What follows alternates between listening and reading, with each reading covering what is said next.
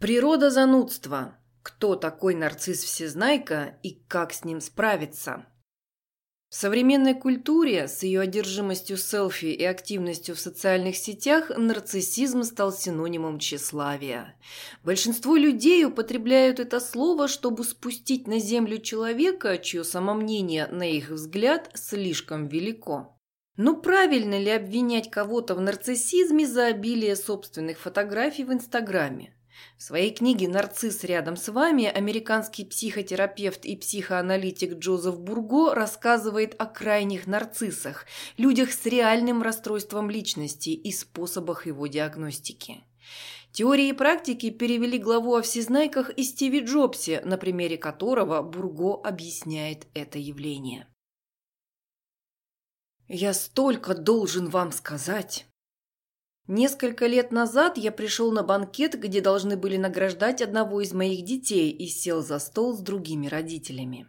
Я довольно хорошо знал нескольких из них, но познакомился и с новой парой – Четом и Моникой, родителями одноклассницы моего сына. Чет работал в коммерческом банке, а Моника возглавляла отдел кадров крупной корпорации. Перед церемонией награждения она болтала почти без умолку. Она не казалась взволнованной, и, учитывая, что она была специалистом по работе с персоналом, я решил, что ей не доставляет дискомфорта общение с малознакомыми людьми. То же время для человека, работа которого подразумевала изучение характера сотрудников и помощь с трудностями на работе, она, казалось, совершенно не умела задавать вопросы. Она не проявляла никакого интереса к другим родителям за столом, хотя обращалась к нам и говорила длинными тирадами, не делая пауз, чтобы перевести дыхание. «Какая симпатичная рубашка», – сказала она мне вскоре после того, как я сел за стол.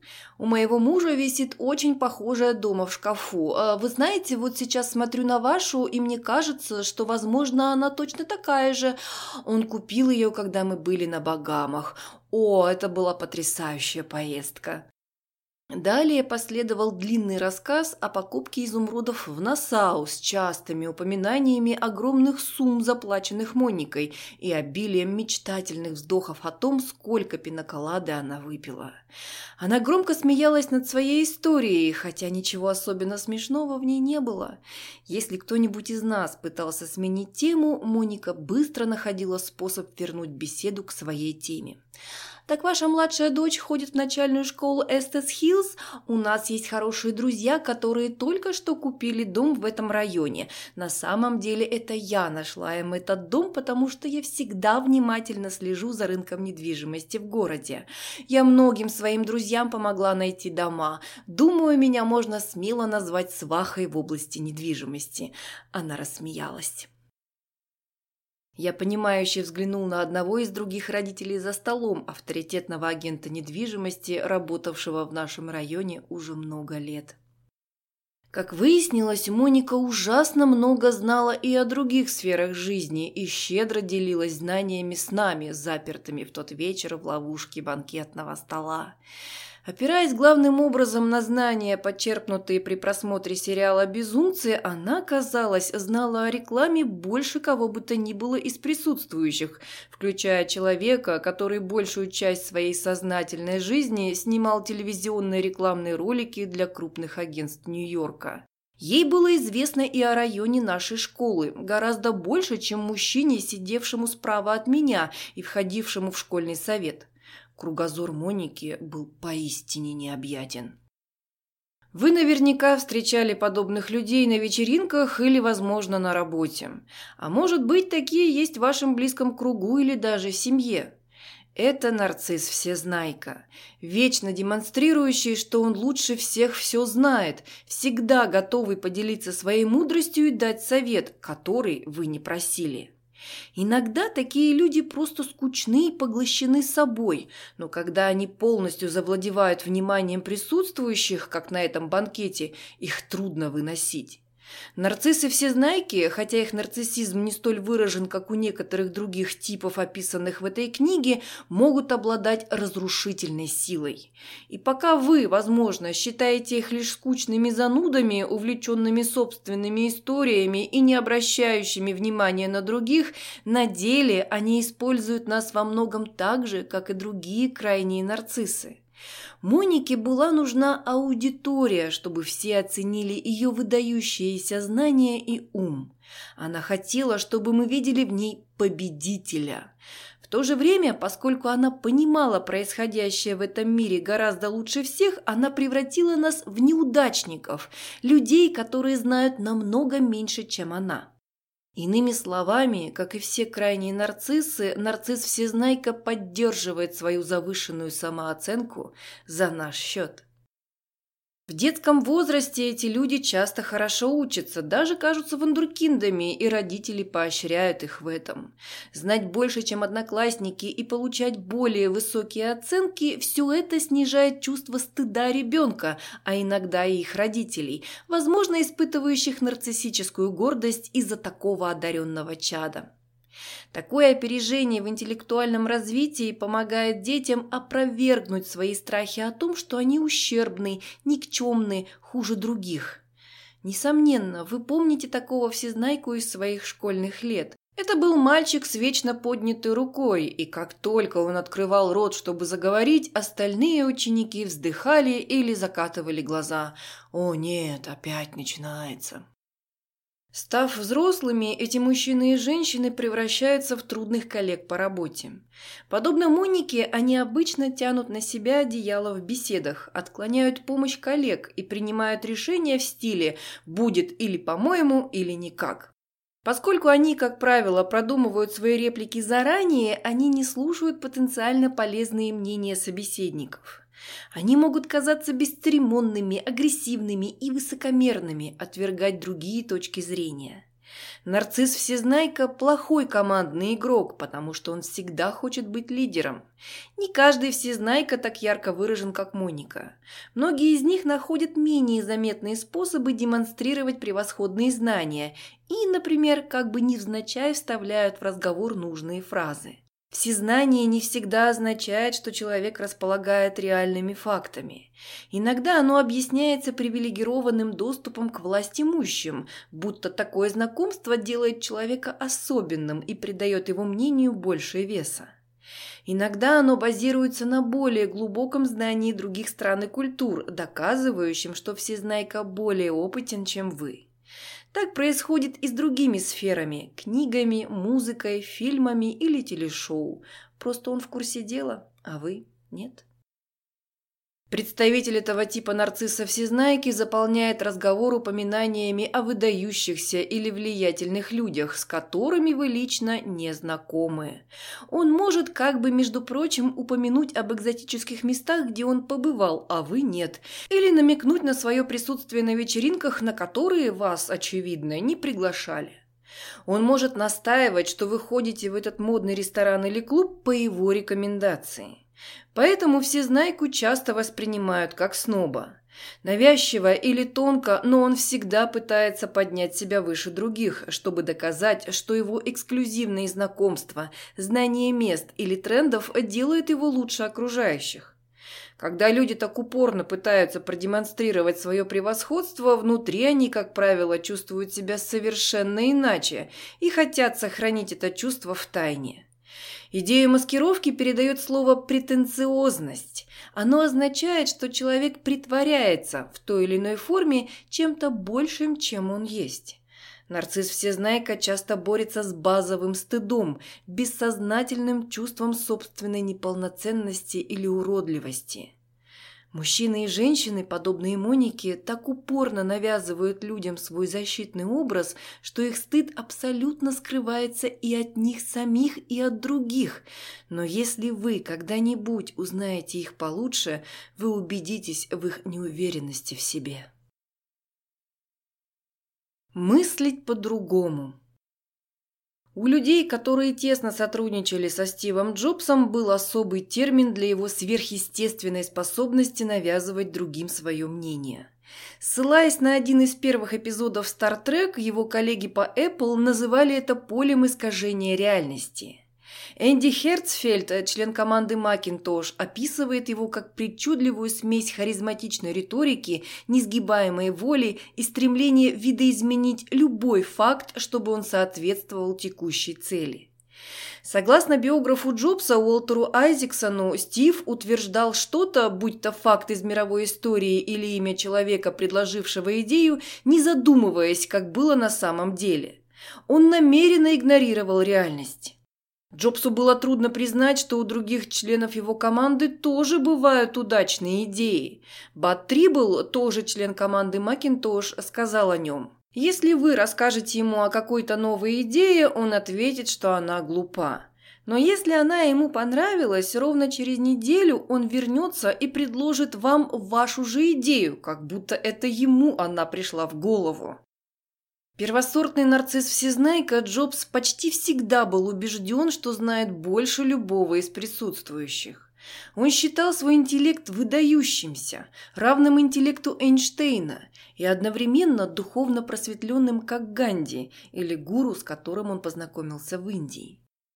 Люди для него были либо просветленными, либо козлами. Если человек попадал во вторую категорию, он относился к нему с презрением, издевался, называл тупицей, намеренно унижал перед коллегами. Джобс отличался почти умышленным отсутствием такта и не мог устоять перед соблазном продемонстрировать свой яркий ум любому, кого считал хуже себя. Здесь мы наблюдаем присущую нарциссизму конфронтацию победитель-побежденный.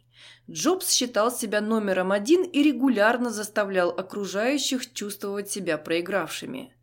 Отлично передает эту динамику бывшая сотрудница Apple Джоанна Хоффман.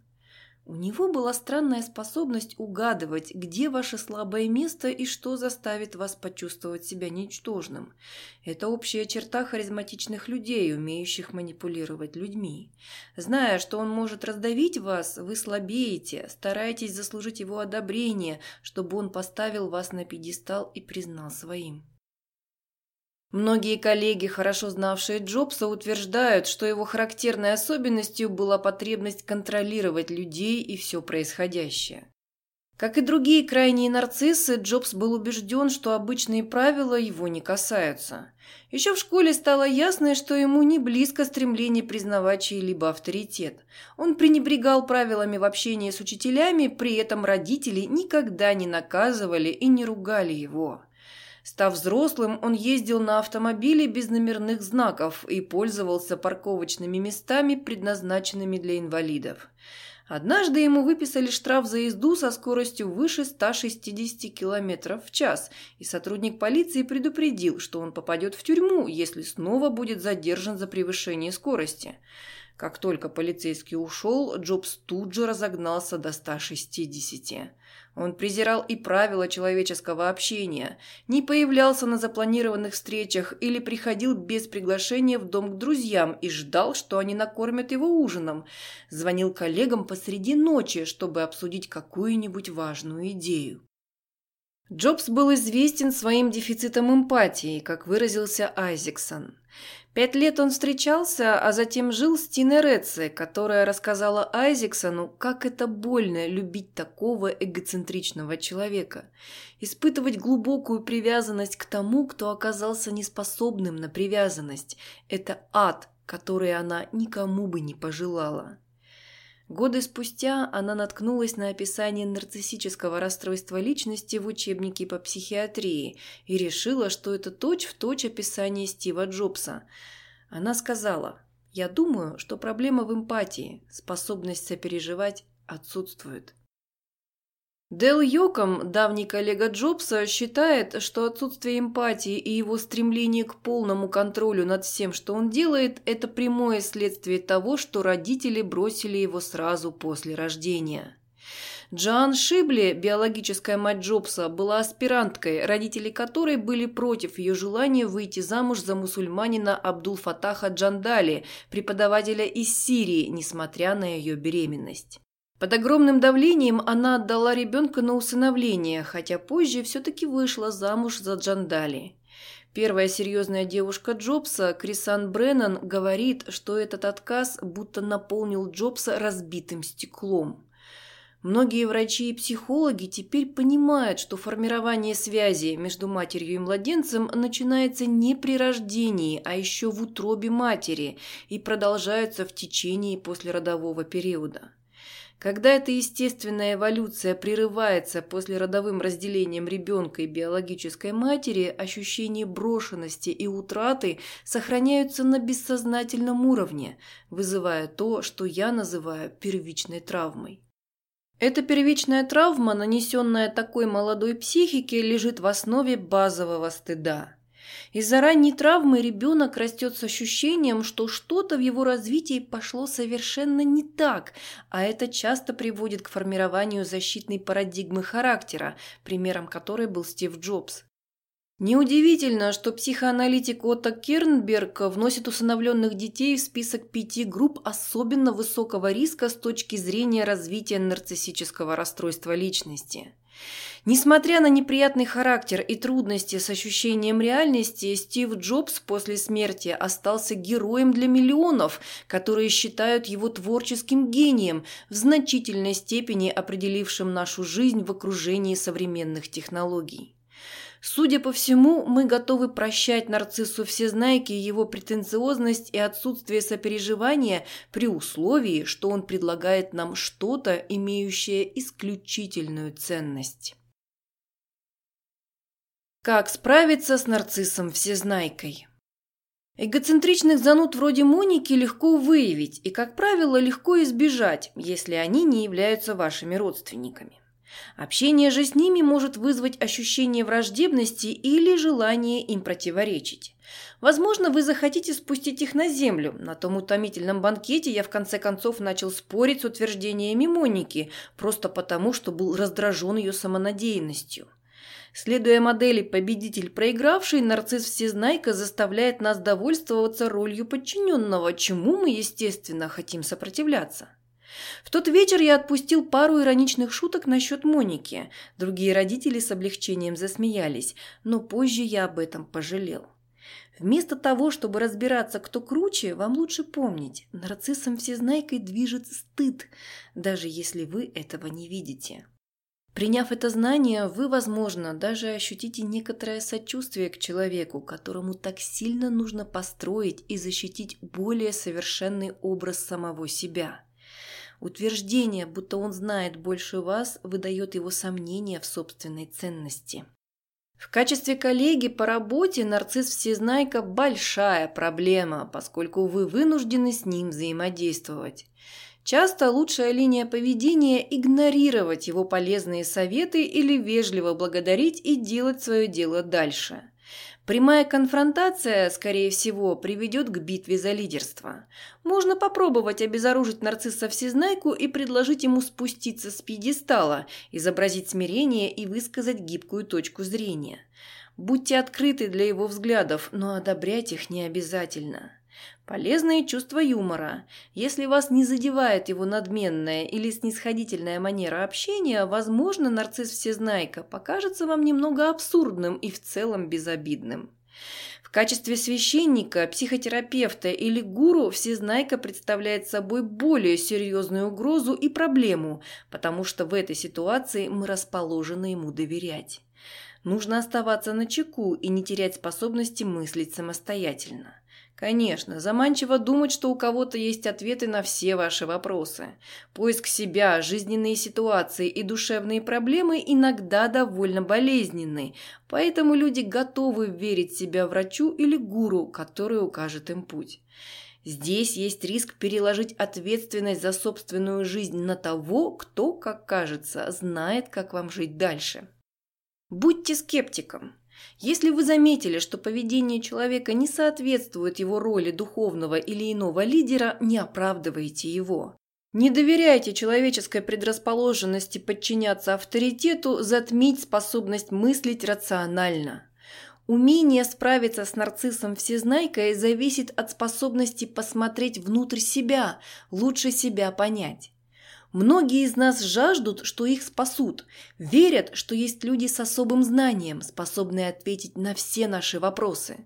Однако, на самом деле, мы все должны думать своей головой.